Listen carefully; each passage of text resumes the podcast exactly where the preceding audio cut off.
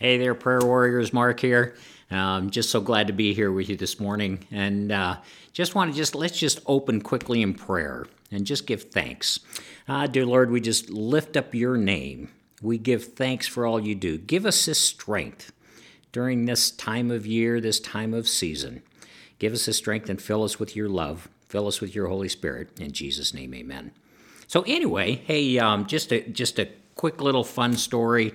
Um, and, and it's a second story of uh, coming back from Ukraine. And, and uh, when I was in Ukraine this last time, uh, this one week, we were in a fairly large city. And uh, it had been pushed back. The Russians had attacked it and taken half of it. And then the U- Ukraine military had pushed back and had fact pushed the Russians back out of that part of the region. So there's a lot of death and destruction there. Still, you know, one to four air raids a day in this city. Um, and every time those air raid sirens went off, you know, there's anxiety that you could see among the people. And a lot of times we'd go into the basement, into the bomb shelters. But we also had an emergency field hospital uh, just a little ways south of there that we were supporting in a devastated town. And this one Sunday, this is one of these first Sundays I was back in country. um, one of the our translators said, "Hey, well, why don't you come to our church?" And we said, "Okay, what is this church?" Because they're primarily Orthodox. Um, he said, "It's an evangelistic church. It's called New Hope." And that's what they have in this church. And so he drove us over there that, that Sunday morning, and he said, You need to get there at about 10 o'clock. Church starts at 11. It's in an old opera house, and it's in this huge Soviet era opera house. It's four stories tall, and you walk in, and it's all concrete with 3,000 seats in it.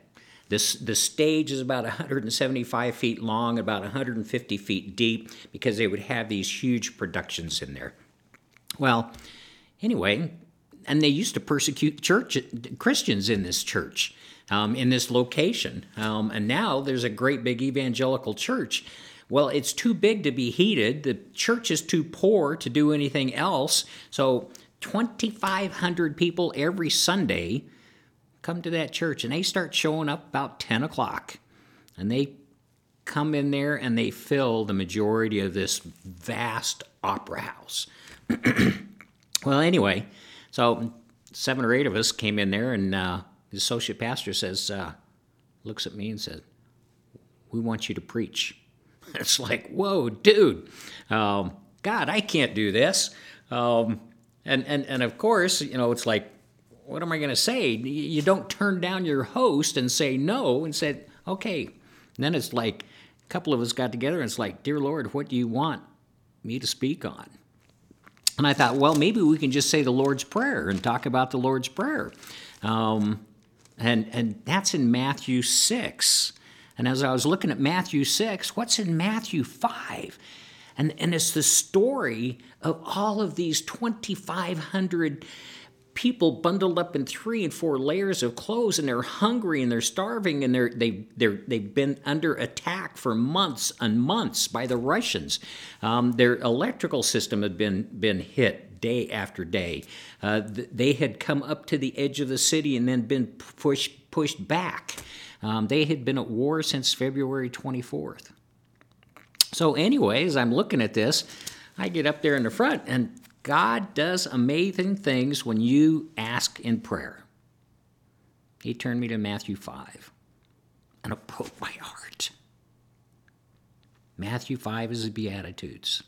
And if you remember, Jesus is up there in the Galilee and he's got his newly selected disciples with them. And he pulls them aside and he says, Let me tell you some things.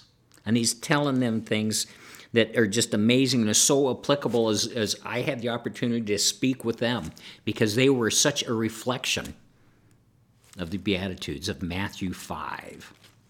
And let's just kind of quickly cover those things because they're so applicable to us every day as they're applicable to those 2,500 people, these little babushkas. These, the average age in there is probably 75 years old. And he says, Blessed are the poor in spirit, and they're poor. Oh my gosh. There were so many of them in there, they were crushed. Their country was under attack. They've lost family. A lot of their families have fled. Some are coming back. Some have hope, some don't have hope. But blessed are the poor in spirit, for theirs is the kingdom of heaven. And we continue there in, in Matthew 5 Blessed are those who mourn. Wow. These people have lost homes. They've been under physical attack, they've been under spiritual attack. But here they are on that Sunday morning. They are in church. To heck with COVID, to heck with being ill, to heck with flu. They are in church. They have lost brothers and sisters and parents and sons. They have been killed. Their neighbors have been killed. They are in mourning. But they shall be comforted. And God was comforting them that morning. And we read, Blessed are the meek. You know, the meek, the humble, the, you know, they were so humble in there. They were so grateful just to meet somebody else. And when I said, America is praying for you, they cried, they wept. And blessed are the hunger and thirst for righteousness. They truly are physically hungry and they're truly physically thirsty. They were there for the lunch. Many of them were there just because that's the only meal they get during the day. But they were also thirsting for righteousness. Their pastor there, what a true man of God and evangelist, spreading God's word and inviting people to know Christ. And they shall be filled. Blessed are the merciful for they shall obtain mercy.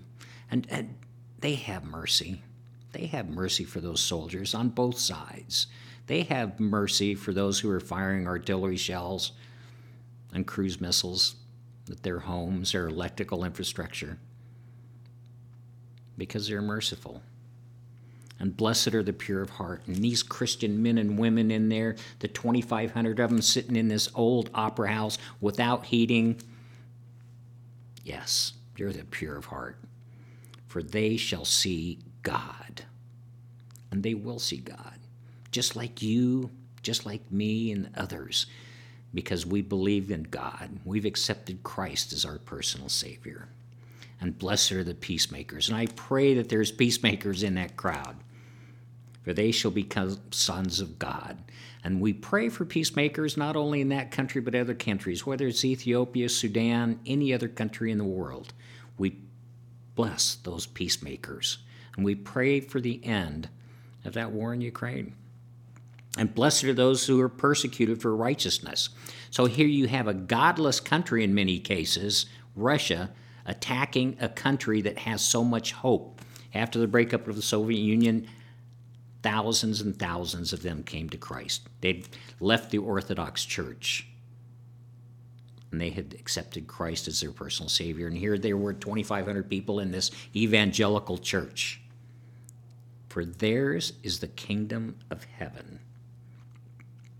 So I just want to leave this with you. You are blessed. Yes, so many of you are meek and humble contrite in spirit. And I just ask that you remember others. During this new year coming up, let's take a look inwardly because so often we take a look outwardly. What do I want?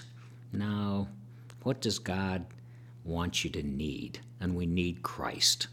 We need Christ in our hearts so that we can share the gospel with the meek, the humble, the persecuted, not just in the countries of Ukraine and other places, but in our own communities, in our own churches, in our own families. So I just pray for you this new year that we just grow stronger in our relationship with Christ, love more in our relationship with each others. Thank you, and have a great new year.